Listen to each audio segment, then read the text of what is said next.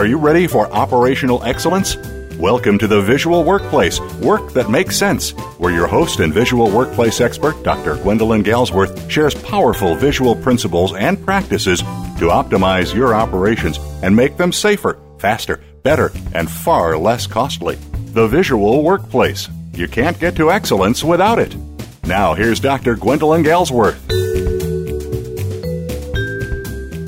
Hi, greetings, and welcome. This is Gwendolyn Galsworth. I am your host on this, our weekly radio show, Visual Workplace Radio, our show where we explore and celebrate the principles and practices, concepts and tools, methods and strategies, people and results of workplace visuality, where we celebrate letting the workplace speak. This is about both the how and the why and the what and the when all in one show. If you stay with us long enough, we'll give you all those answers. Welcome. We are in the midst of our series on visual leadership. I think this is our fifth show. We probably have another five to go quite easily. This isn't just talking about leadership, this is really putting leadership on uh, a course, operationalizing it, figuring out, mapping out how do you make leadership effective? And how do you make us as leaders effective?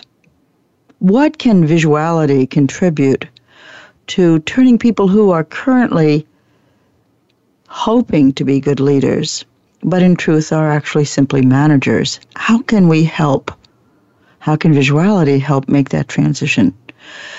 Well, amazingly, I've discovered that visuality is uniquely qualified to do this because it is a an amalgamation, a combination, beautiful parallel set of two powerful forces. One of them is our natural need to know through seeing. This is that part that goes 50% of our brain function is dedicated to seeing and interpreting visual data. This is involuntary, it is a natural state, a natural condition of our mind. It is the way our mind functions. And the impact of what we see, of information that is shared when and as we need it, the impact on our psyche, on our mentality, on our personality, on our sense of powerfulness or, in its negative, powerlessness when information is not available to us when and as we need it. It is not just frustrating, it is frightening. It doesn't just make us angry, it makes us fearful. It changes our behavior. Visuality is a behavioral model in its presence and a negative behavioral model in its absence. We live and organize ourselves around data that we can see, that is available to us at a glance, at a pull, when we need it. So much so for operators, but also no less so for leaders. Leaders need that too. It is one of the reasons why they ask for so many reports because this is the familiar mechanism for getting information. But in fact, it turns out to be not that effective. It turns out to be a flood of data and no meaning, a flood of information and no context for it. A leader who cannot access data is weakened by that. But a leader who accesses too much data is confused by that. The thing that the quantity, the quality, the condition, the um, characteristic of visuality that makes it so qualified to help leaders is that the leader can design his visual space. He can design the information that he needs to be available to him at a pull, and he can get it. What that supports is the ability of a leader to do his full time job, which is to decide. Mm, that's the first part of being a leader. That's the first part of leading, deciding. So we are in currently in examining visual leadership in my 10 doorway model. We're at doorway 4. I've I've spoken about this almost every time we've gotten together so far on leadership. Doorway 4 is building from the bottom up. It's about metrics, your measurement systems. It's about problem solving, hopefully visual problem solving, and it's about Hoshin or alignment. And we are currently unnesting the whole top level. This is tricky to do, even if I've got you for seven days in a row and I can map out this universe of information sharing it's tricky to do because it really is a holistic um, framework. In other words, it has dimensionality in every direction, and it is not a linear model. Another way of saying it's not a linear model is to say it is a growth model. So basically, in a holistic model, you can choose any part, you can learn it and practice it and get skilled at it and master it and that will help you grow. And you can take another element and grow that piece. You don't have to grow this in a lockstep manner. This is not, becoming a leader is not a cookie cutter venture, it is a growth model. In that way, it's very forgiving. In that way, it's very supportive. In that way, it's available to all of us. How executives and supervisors, and I put, as you know, supervisors and managers together in a single group. As executives and managers use visuality to grow themselves, they also learn to govern, to direct, and to limit both themselves and others. They use resources wisely. They learn to lead. Okay? This is the deployment phase of leadership, but it is also the identity phase. Many business owners, many CEOs, plant managers, GMs, they struggle with their role as leader. They struggle with effectiveness. They can maintain their business, but can they grow it? Can they lead it? Can they seek higher, more diverse, and more, if you will, profitable or important outcomes. The first error is that many do not make a sharp distinction between maintaining and leading. It kind of gets mushed in together and turns out to be mostly maintaining or managing. And that means trouble, both for the company and its need to compete and survive and prevail, and for the leader who is at its helm. Do not confuse managing with leading. They need each other, yes, but they're not the same thing. They each have a central role to play, but sequence matters. Begin with managing, and you will find it very hard to introduce the leader mindset. Begin with leadership, and managing can and will and must align with it and become a powerful support.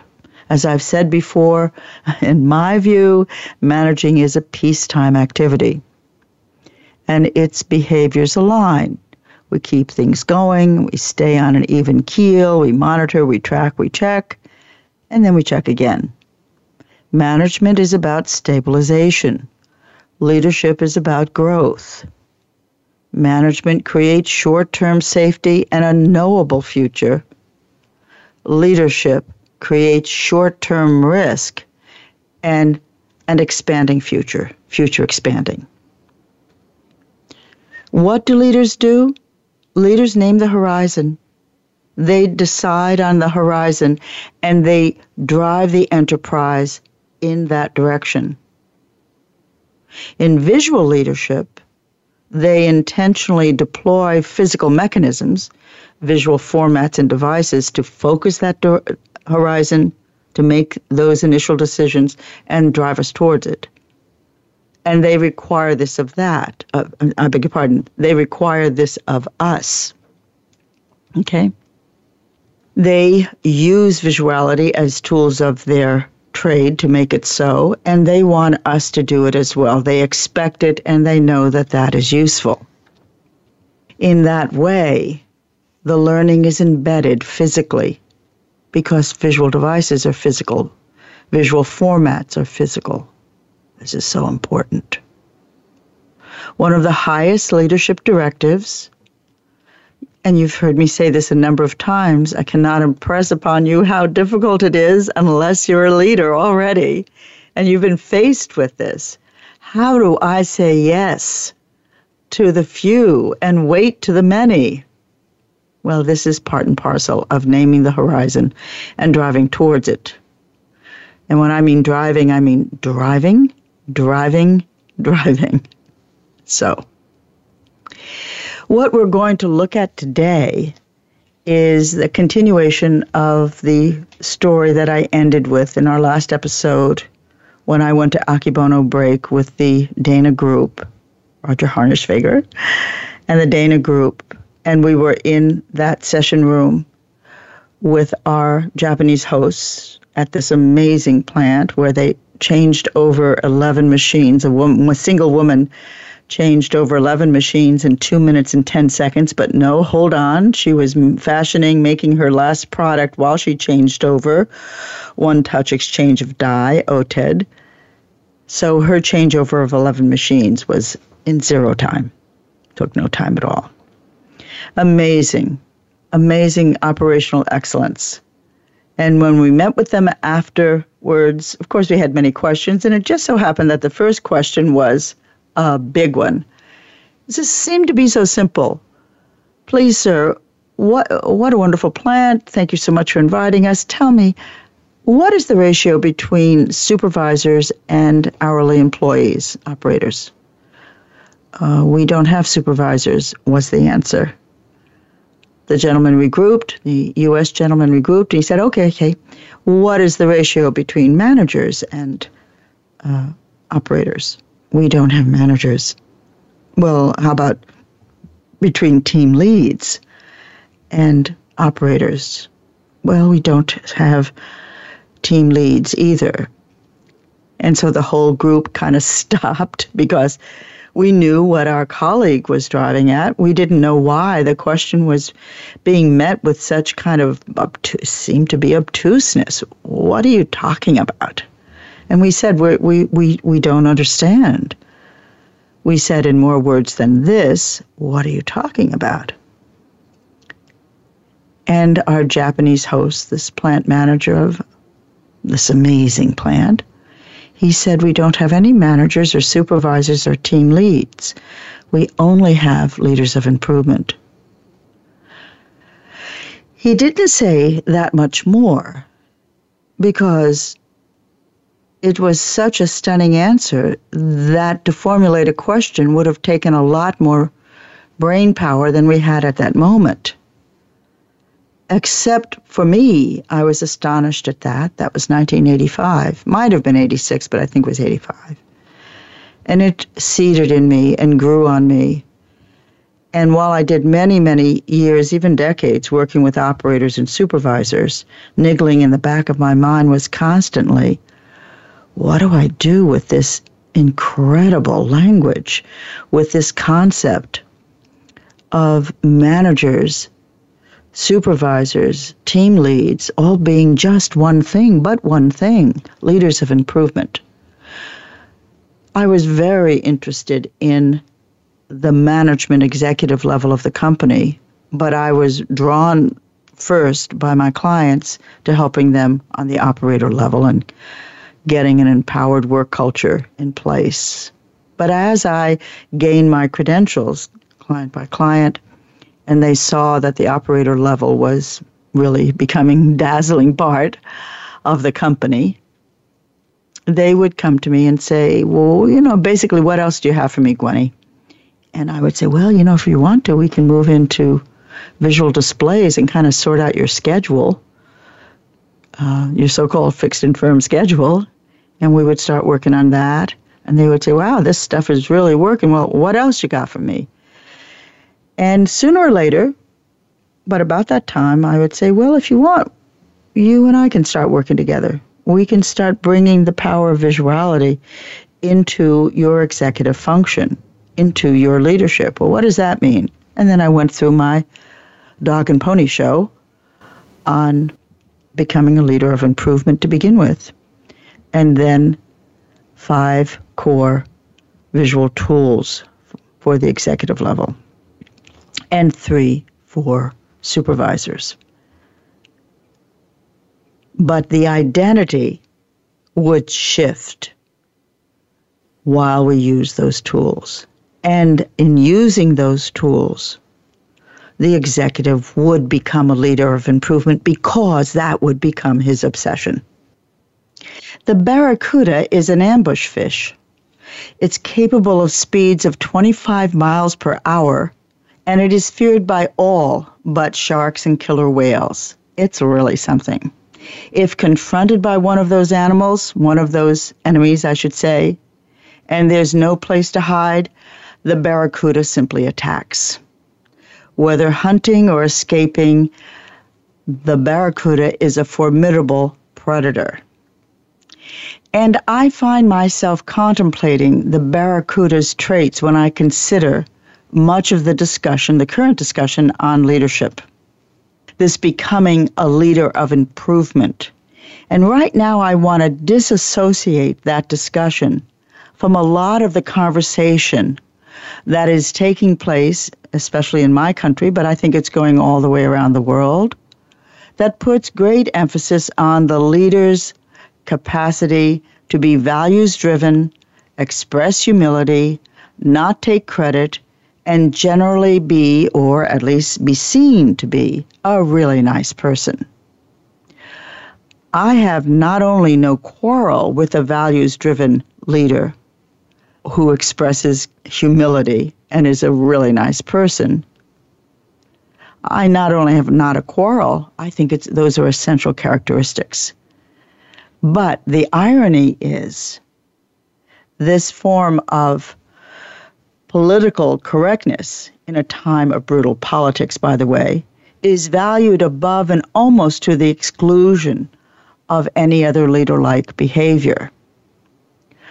I value those traits, but it is so PC, politically correct centered, that very little is heard of the importance of the leader's determination, single mindedness, focus, ability to drive, ability to drive, ability to drive, being super smart, having savvy. No one denies the primacy of kindness but not at the sacrifice of the business end of a leader's work. But no one is talking about that. So I have to raise the question don't we need both in our leaders? And of course, my answer is the same as yours yes. Well, let's talk about it. There is course after endless course and book after endless book promoting and teaching and supporting the nice side of leadership. And it's true that a lot of leaders need to learn this. But there's little help in helping us understand and cultivate the non nice side. Notice that I do not use the word not nice side. It's the non nice side. Nobody wants a mean and growly leader, harsh and demanding and vindictive. Hmm? There's only one way to deal with such a boss, and that is to show them the door or to teach them a new way. So I want to talk about this a little bit before we get to the main purpose of the show today, which is to go through the new job description for becoming a leader of improvement. Because now that we know about that nomenclature, becoming a leader of improvement, what is the job description? What are the elements of that job? Okay? I want to talk about how to cultivate, just for a moment, the business end, the non nice side of leadership for leaders who are either unduly intense or unduly relaxed, not intense at all. For me, this is one of the same problems. Really, really nice leader, really nice person, I should say, really nice person can't get anything done. Really not nice person, he gets a lot of things done, she gets a lot of things done, but everybody pays a price. It's the same problem. It's the same problem. And of course, the remedy, in my view, is learning and using the principles and practices of visual leadership. The Barracuda leader is a man, in my book, in my lexicon, a man or a woman who is always hungry, always looking for lunch. And that hunger is for excellence. And lunch is the next improvement breakthrough, the next jump, preferably a quantum one. You have perhaps met these people. I have. They are genuinely nice human beings, easygoing, balanced, friendly, even sunny, smooth on the outside. But on the inside, on the inside, they are a riot of demand, a riot of demand, a demand for results, for change, for progress. They are barracudas on the inside, unrelenting, savvy, hungry, hungry, always hungry. More often than not, barracuda leaders do not start their careers that way. They are not born to the cloth. They've had to learn to lead, and in learning to become leaders, they also have dispelled the myth of natural born leaders and have shown us this amazing balance point kind, accessible, diplomatic, courteous on the outside, and on the inside, they are driven and they enjoy it.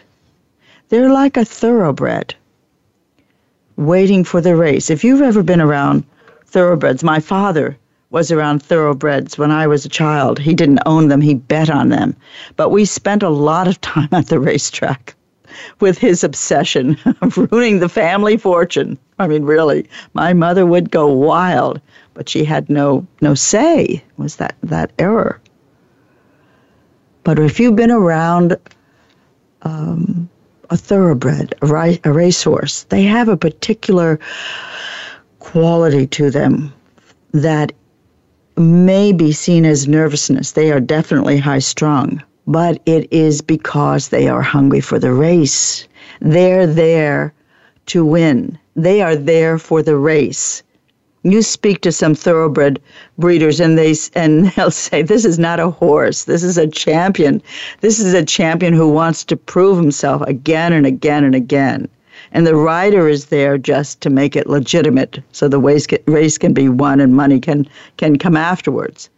But when you see a thoroughbred, he is running to wind and he is running to feel the wind in his mane, to feel that stride, to feel the strength, to feel the nature of who he is express itself fully. Fully. That is the pleasure. And that is the race. Mm-hmm. And when I meet leaders like Kurt Williams from Parker Hannifin, Larry Pike from Lockheed Martin, and others, when I meet them, they have that quality. That quality of holding back and being extremely courteous, but wanting to get to the race part of the pleasure of their day. It's cultivated, it's learned. And the only way you can learn that is to get control over your corner of the world. If you're not in control, you're not confident. You don't know, and you don't know enough. So I want to mention those things as we finally get into some uh, actual content about this becoming a leader of improvement. So these leaders of improvement have a single focus, and it is balanced by an approachable outside and a passionate inside. One of the ways I like to talk about the new job description, which we're going to get to now, the new job description, we're going to separate them into a job description for executives and a job description for supervisors, managers, is to, if you want to do this, uh, you know, after we say goodbye today, that would be fun, or put the uh, radio show on hold if you're listening to the podcast and write down what is work for me. What what is work for me? What is my work? You can write it down as though it is a job description that you you're going to put in the newspaper to find your replacement. This is a nice perspective to have. Just kind of move away from um, getting too entangled on commenting on your own work, and write your job description for your replacement write it down and, you know, in its gory details. I come in in the morning and I do this and then I do that and then I do it again and then I do this and I do that and then I do that again and this is what my day is like. And find your replacement by identify what is by identifying what is work for you. While you're at it in this exercise, identify your value field. That will be very interesting. Where is it and when is it that you add value? Where is that place? I want to tell you it's not at your desk. Hmm? Where is it? It's rarely at your desk.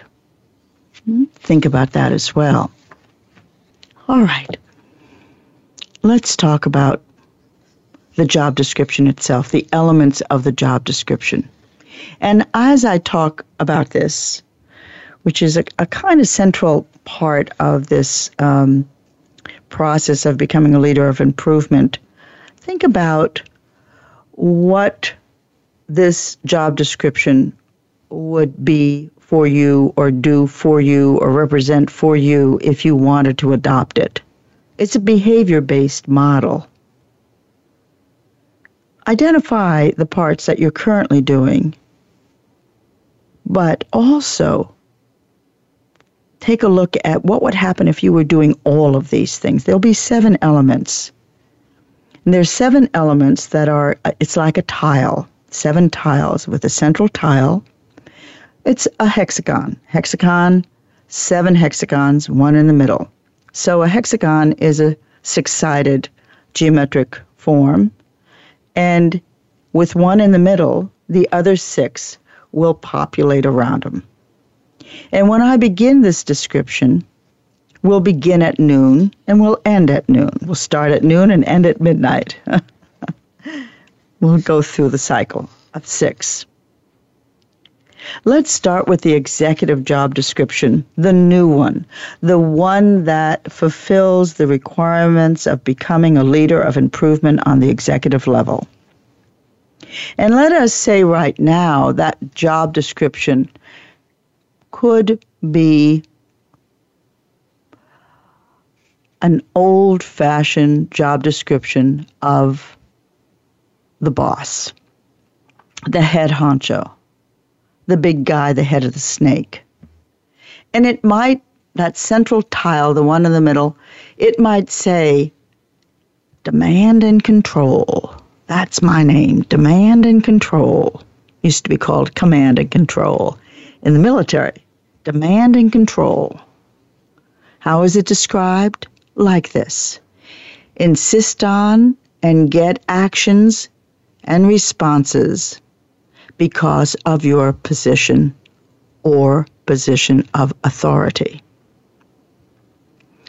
Demand and control. Insist on and get actions and responses because of your position, because of your authority.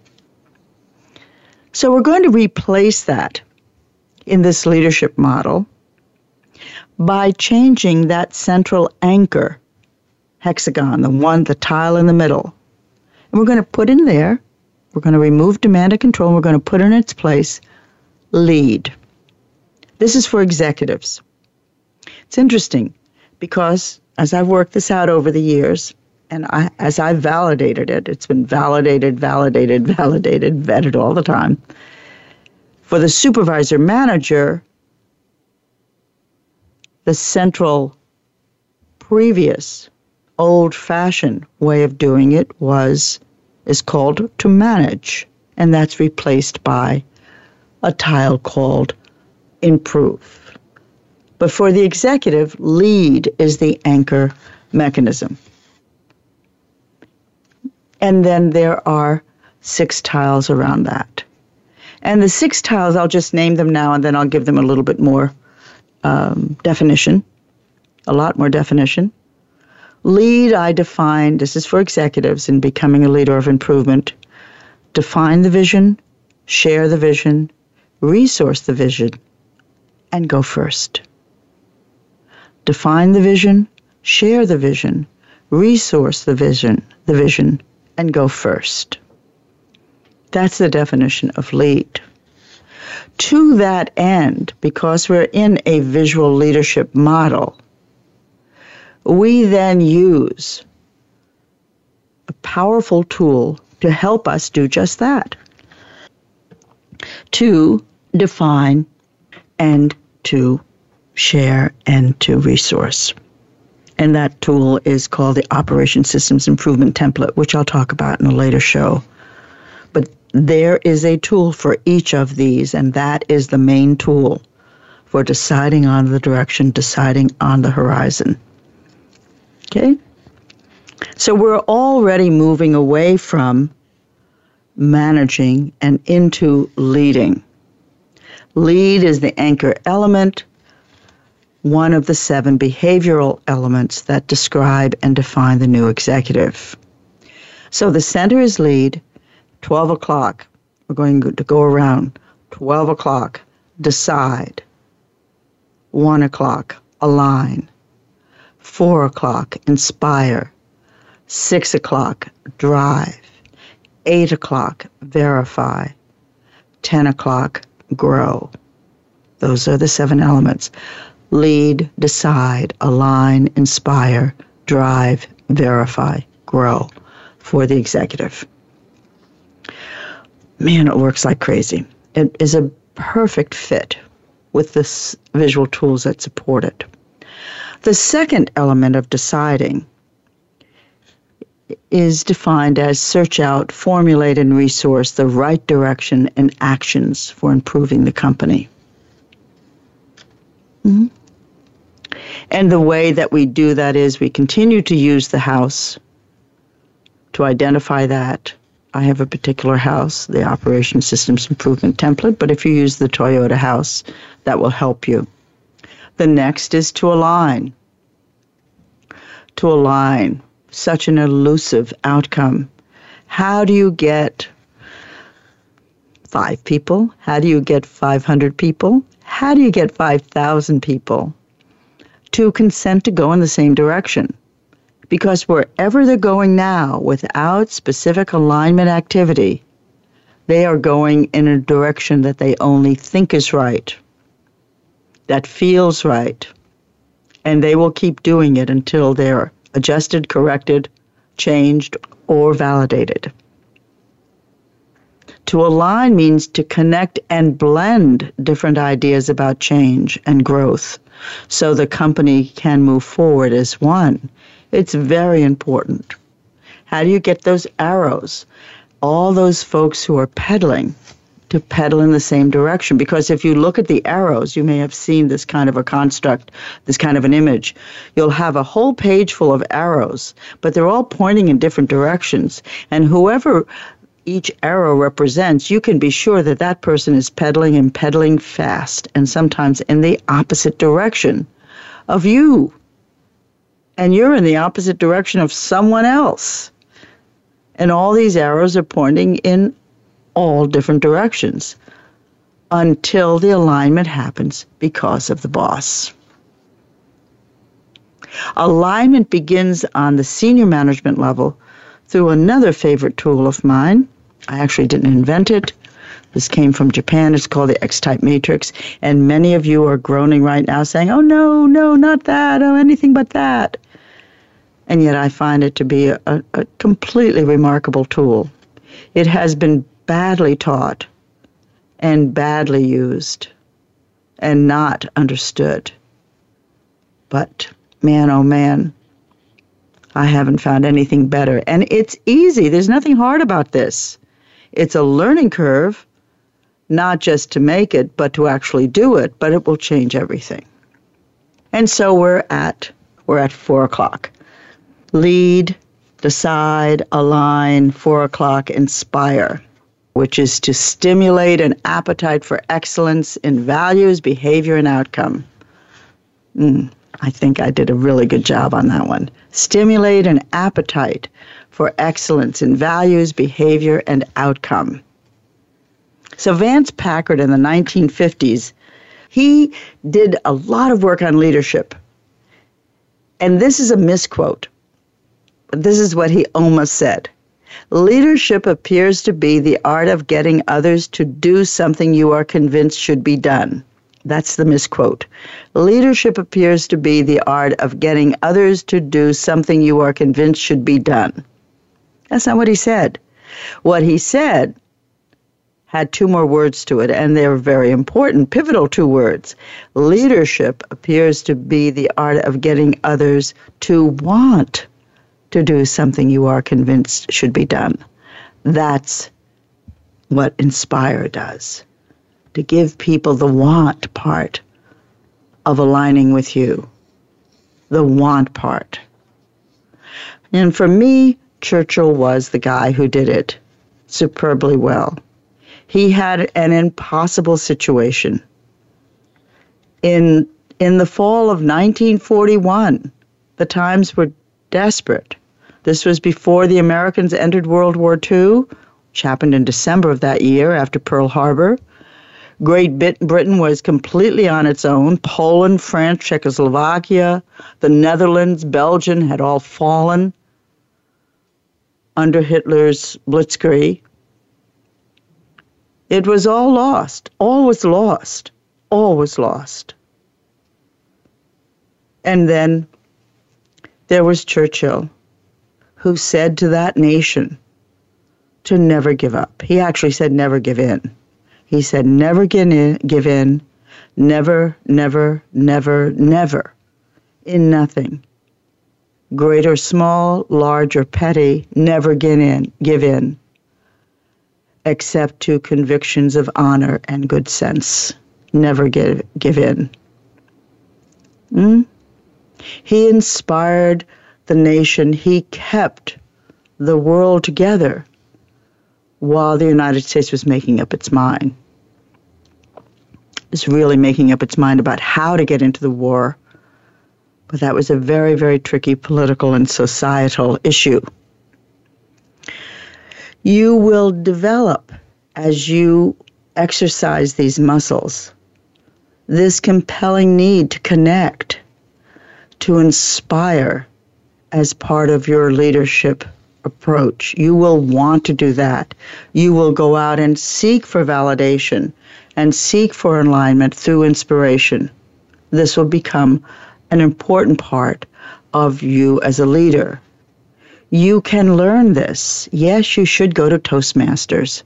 Yes, you should learn to read the room and put a good speech together. This will help you enormously. Toastmasters is such a great organization.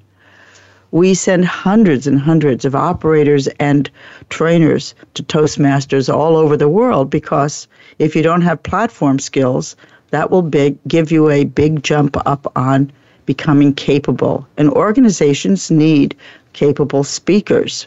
So you can learn this too. But in following this leadership model, you'll know why you're doing it. And that will help you do it even more with more conviction and more success. So you have done you're up to now, you you're ready. In your commitment to lead, in your quest to become a leader of improvement, you have learned how to decide, how to say yes to the few and wait to the many, how to align those decisions across the organization so people are also saying yes. You are learning how to inspire people to take that alignment and operationalize it. And at six o'clock, you are now ready to drive. Driving means to focus and steer the enterprise into its improved future and stay the course. It means to focus and steer.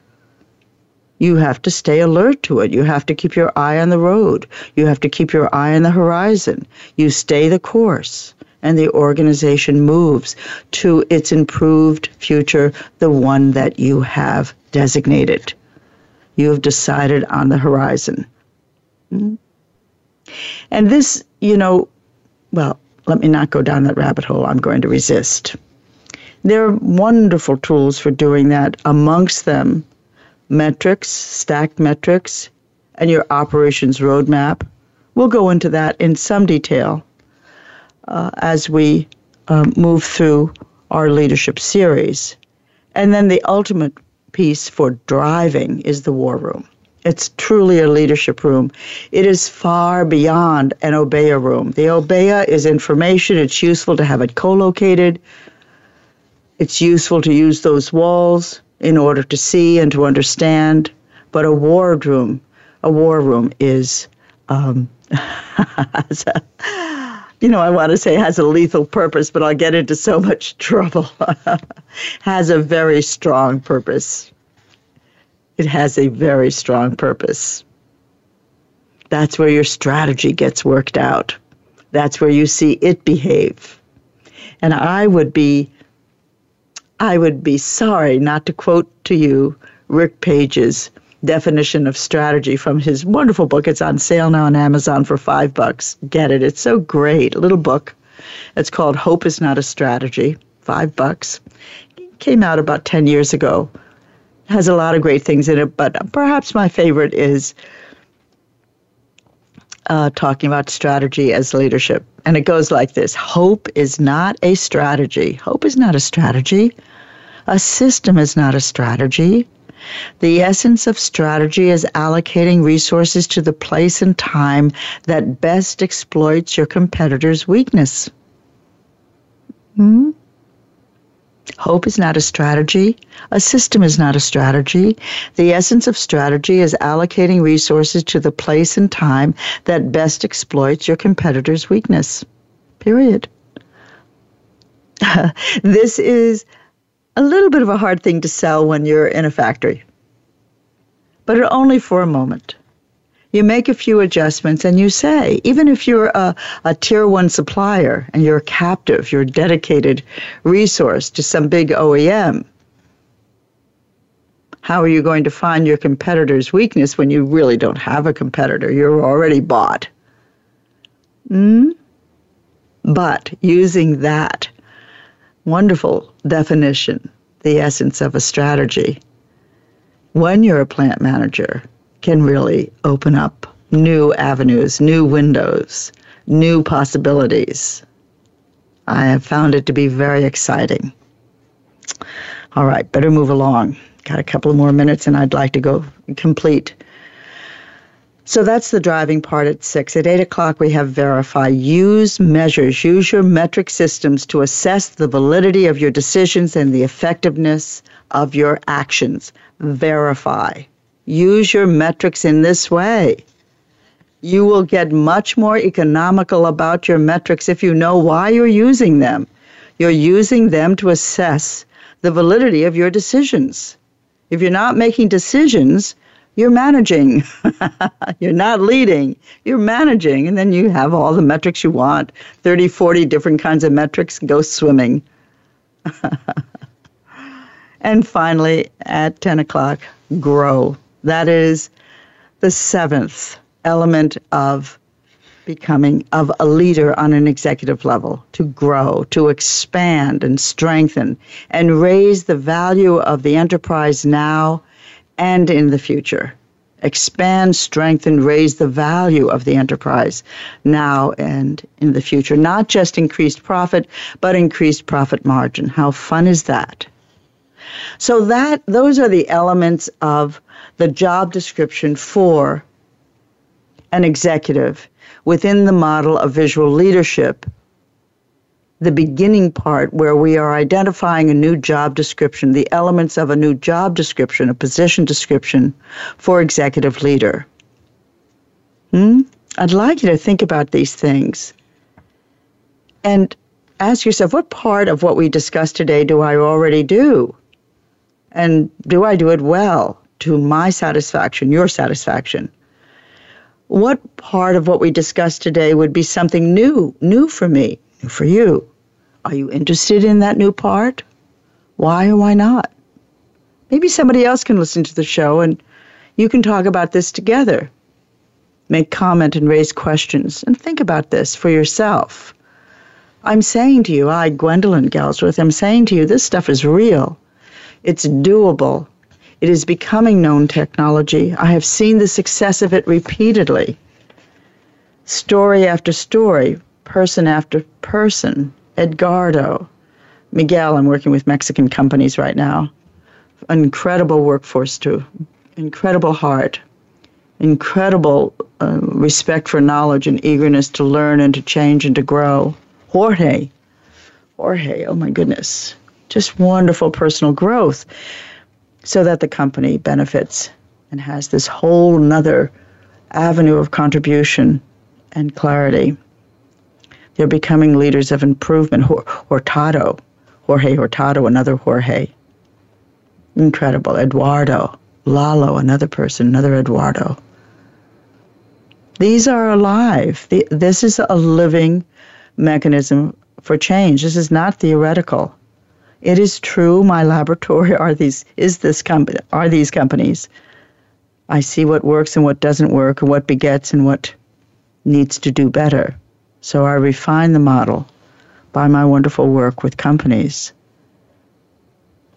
But the message here is that you can move, manage where you must, and lead everywhere else lead because you're the thoroughbred. You're the thoroughbred in the making. You want to feel the wind in your mane as you speed to the finish line, as you win. You want to feel this. I want to encourage you to think about these things, to take them quite seriously, and maybe even to say, gee, I want that. I want one like that. It's not that hard. It does take time. It does take a model. It does take a requirement that you exercise, you find and exercise these muscles. Deciding, deciding to do it. You could just decide to undertake this. My book isn't out yet, so I can't offer you much more detail without just kind of writing the book and reading it as part of the um, Visual Workplace Radio. I'd like to do that. Planning to start the book in December. I think it will be an important one. The next time we meet, we'll work that through for supervisors. What does that mean for supervisor manager to become a leader of improvement? What is it that that we did previously and what is the difference that we're going to do now? What are the tools, the visual tools that support that? that ground it, makes it concrete and specific, that grows in information and in clarity as you grow. We'll talk about that in the next show. So, in the meantime, thank you very much for listening. I really love knowing that you're out there listening. We're kind of accumulating a, fo- a following uh, in strange places around the world. nonetheless, I'm very happy. And in the United States as well. This is Gwendolyn Galsworth. I'm wishing you a very rewarding and completely satisfying journey to wherever you're going. Let that also be the visual workplace. And enjoy yourself as you become a visual thinker or as you exercise those assets as a visual thinker now. Let the workplace speak. Thank you for joining us this week at Visual Workplace Radio. Tune in for another episode next Tuesday at 1 p.m. Eastern Time, 10 a.m. Pacific, with your host, Dr. Gwendolyn Galsworth, on the Voice America Business Channel. Let the workplace speak.